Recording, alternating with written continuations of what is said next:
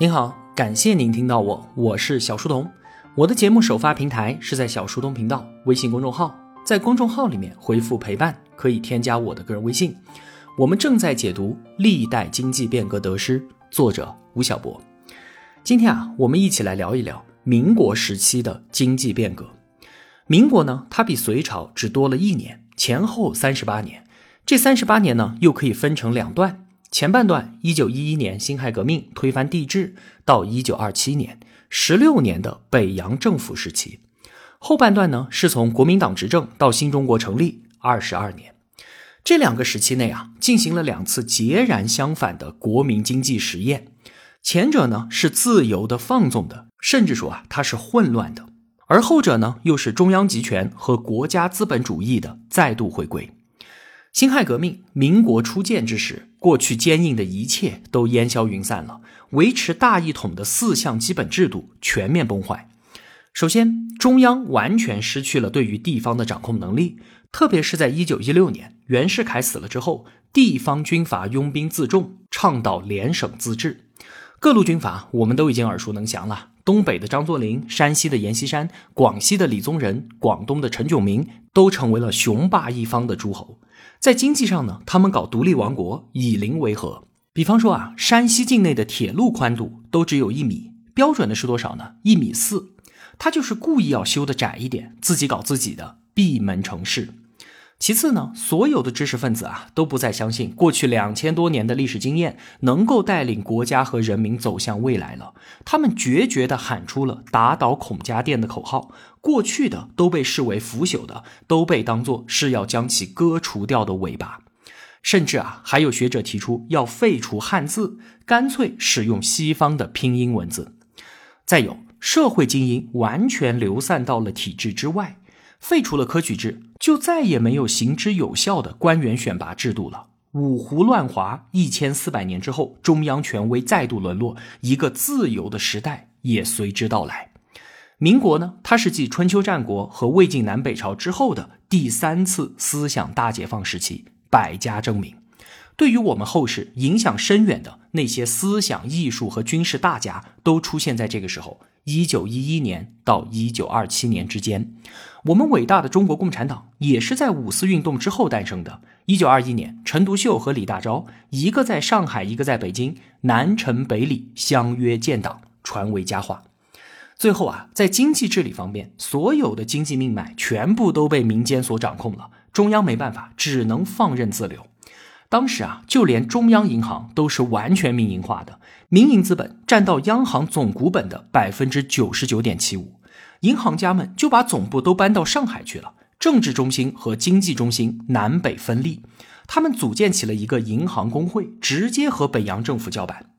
有一次，中央要开经济大会，就邀请各银行来参会，这帮银行家竟然以政治动荡为借口，根本就不去。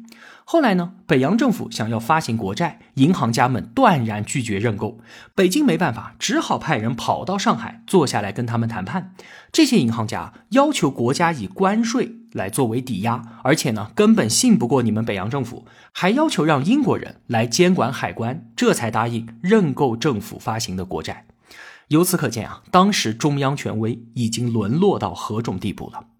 那么金融业如此，工商业也是一样的，都在民间手里面，遍地都是商业大王，像是棉纺和面粉业的荣氏兄弟，纺织业的张謇，航运业的卢作孚，化工业的范旭东，百货业的郭乐，出版业的张元济等等等等，这些人啊，都是当时堪称世界一流的大企业家。这是一次民营资本崛起的盛宴。北洋政府时期呢，当时中国的情况是这样的。中央政府羸弱，地方势力庞大，有产阶级富足，但是广大的无产者生活依然艰难，因为军阀割据嘛，暴力战争随时都会将和平的努力成果全部打碎。宁做太平犬，不做乱世人。人们渴望统一与和平，相比于乱世啊，独裁者当然是更能够被接受的，甚至说就是被人们所呼唤的。一九二六年，蒋介石就率领国民革命军北伐，短短一年时间占领了上海。在北伐的过程当中啊，他就得到了江浙财阀，也就是那帮上海的银行家们的全力支持。当年呢，在《时代周刊》上就刊登了一张照片，大上海的街头，蒋介石骑着白色的高头大马，两旁的百姓夹道欢迎，欢呼雀跃。大家又看到了一个独裁者的出现，再一次看到了国家统一的希望。随后呢，国民党定都南京，继而攻克北京，最后张学良东北易帜，国民党就在形式上重新统一了中国。那么，相比于北洋政府啊，国民党政府对于国家治理是有系统性的思考的。他们信奉国家主义，坚定的发展国营经济，节制民间资本。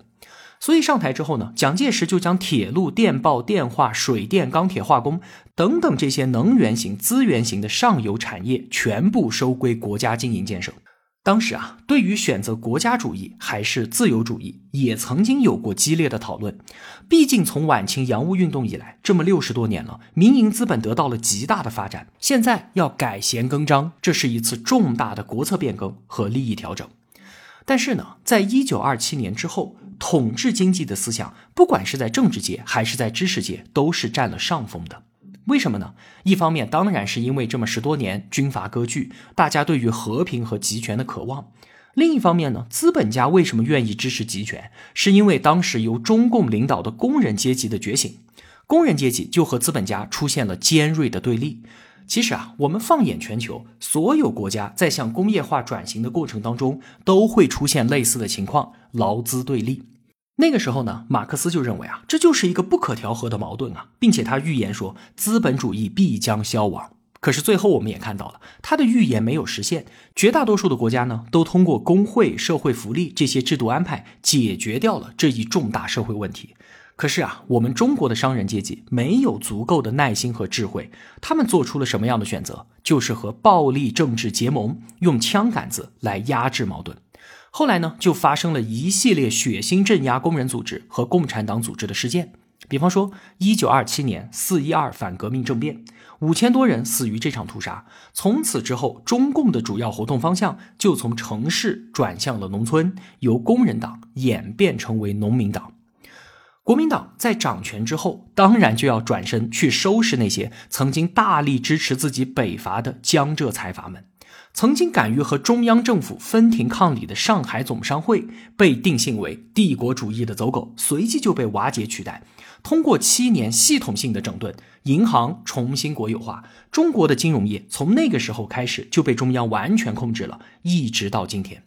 那么政府它在完全控制了金融之后，就有能力发动金融改革。所以在第二年，一九三五年法币改革，从此就确立了统一的现代货币制度，推行金本位制。国家主义之所以能够成为主流，还有一个重大的原因，就是当时的世界经济形势。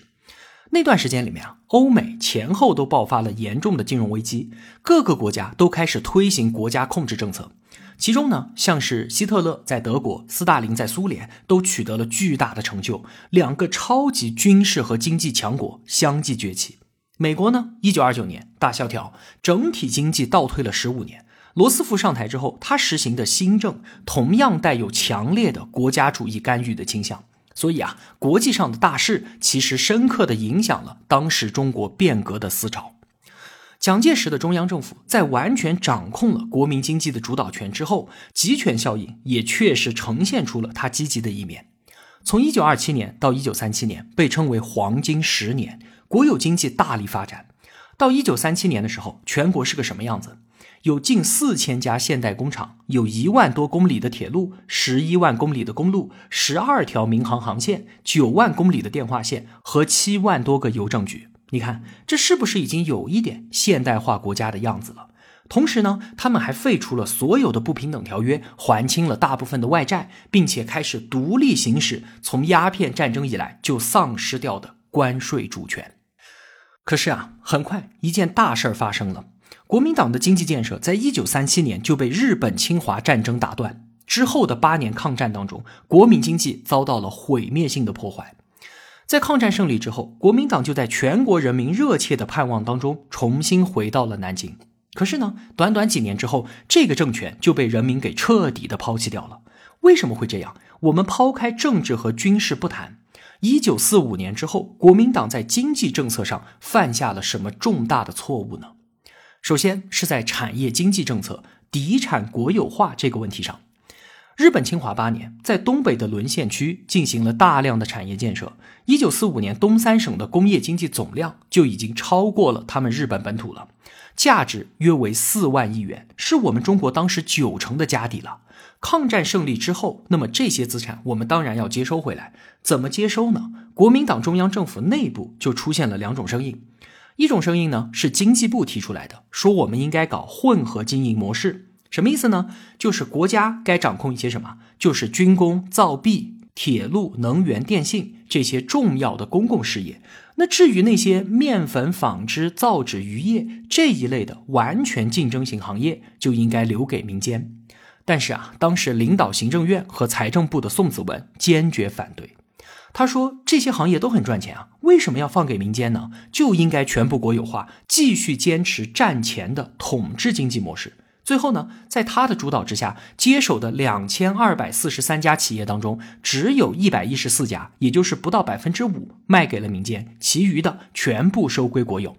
一大批以中国为名的国有垄断企业纷纷诞生，像是中国石油、中国茶叶、中国盐业、中国蚕丝、中华烟草、中华水产等等。然后再设置一个部门——国家资源管理委员会，来管理节制这些企业。如果说啊，当时要评选世界五百强企业的话，那么其中很多都会在榜单之上，就和我们今天是一样的。当时啊，国家控制了全国百分之三十三的煤，百分之四十五的水泥，百分之六十的纺织机，百分之六十七的电力，百分之九十的钢铁，以及百分之百的石油、有色金属、铁路和银行，一个强大而垄断的国家资本主义格局全面形成。到一九四八年的时候啊。国家产业资本已经占到全国产业资本的百分之八十了，这是一个相当强悍的数字。国有经济何其强大！早在讨论是不是该国有化的时候呢，中国民营纺织业的大佬荣德生就曾经给国民政府写了一封信。他说啊，日本的纺纱厂接手之后全部改为国有，与民争利。那么以后民营的纱厂要如何生存呢？作为统治者，你富有四海，只应该掌控政权，其他的放给民间，人民安居乐业，你只需要收税就可以了。现在将民利弃之不用，一切官办，这是对于民间利益的剥夺，也是对于资源的巨大浪费。你看，当年桑弘羊和儒生们的盐铁之争再度出现，宋子文看完这封信之后，一笑了之。敌产国有化政策的后果是严重的，它使得整个民族企业家阶级和国民政府完全背离。解放战争之后，大量的企业家都选择了留在大陆、留在香港，或者是远出海外，但是少有人跟随国民党去到台湾。第二个重大失误是发生在货币政策上。抗日战争时期呢，我们中国市场上流通的货币主要就两种。一个呢是重庆国民党政府发行的法币，另一个就是南京汪伪政权的中储券。抗战的时候啊，法币兑换中储券长期是一比二、一比三这个样子。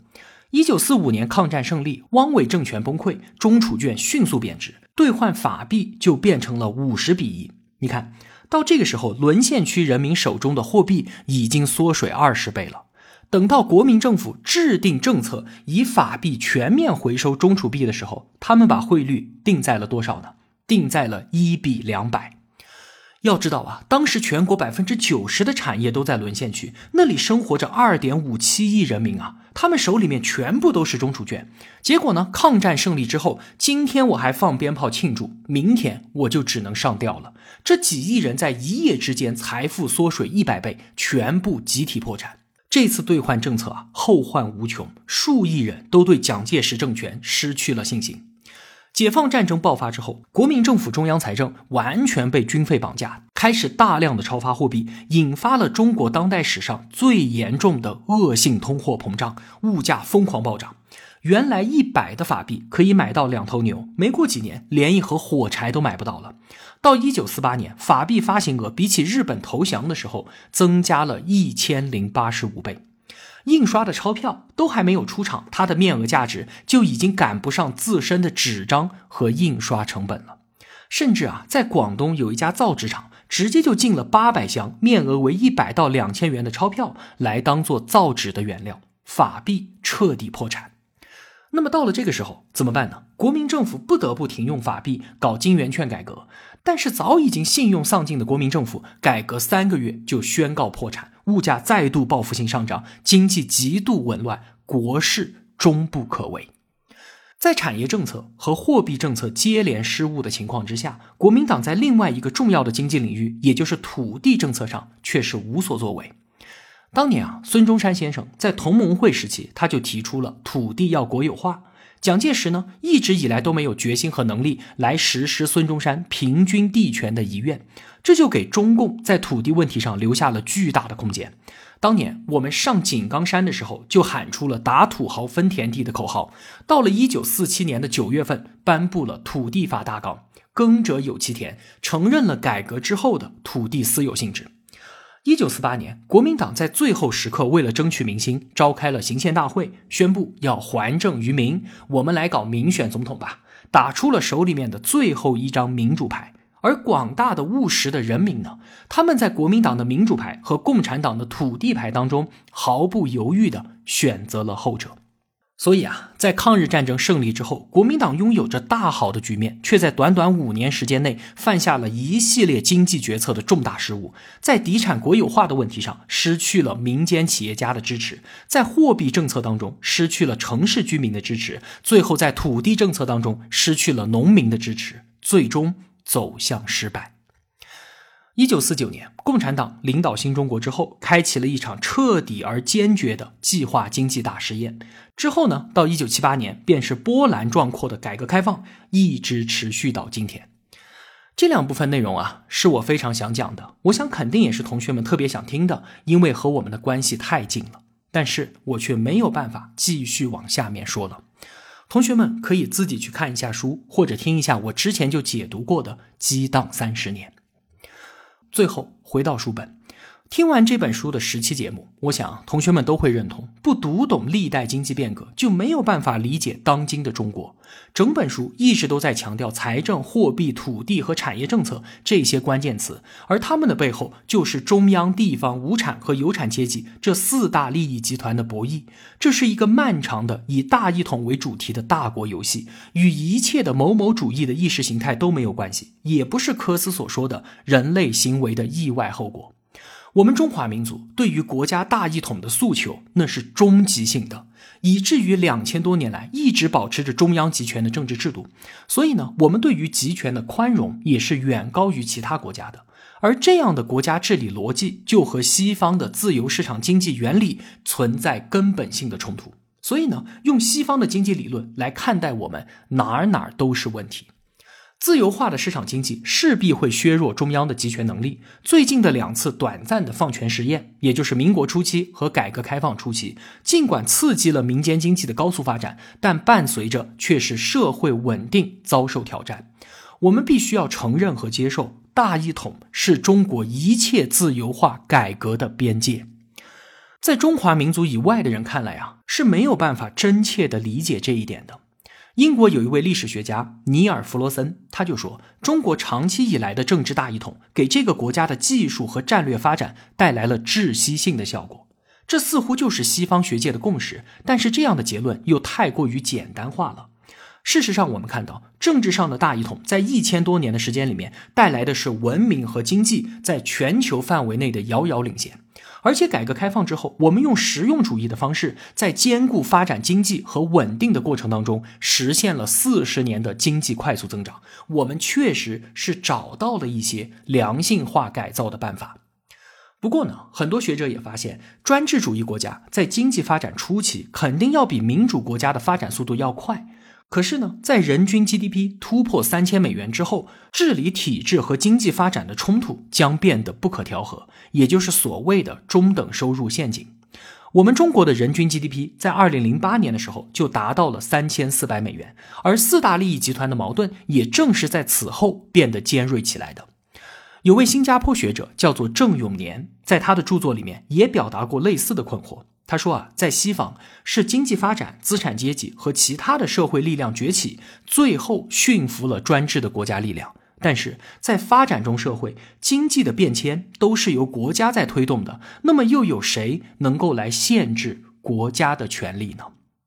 作为一个超级大国，我们当然面临着巨大的挑战。吴晓波在本书的最后给出了一个保守性的结论。他说啊，在看得见的未来，中国的经济改革将是一次以自由市场化为取向，以维持大一统为边界，在民主法治和中央集权之间寻找平衡点的非西方式改革。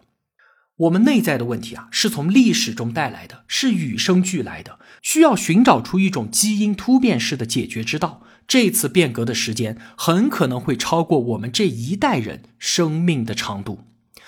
书中更多关于当下经济变革的评论，就只能留给同学们自行去看了。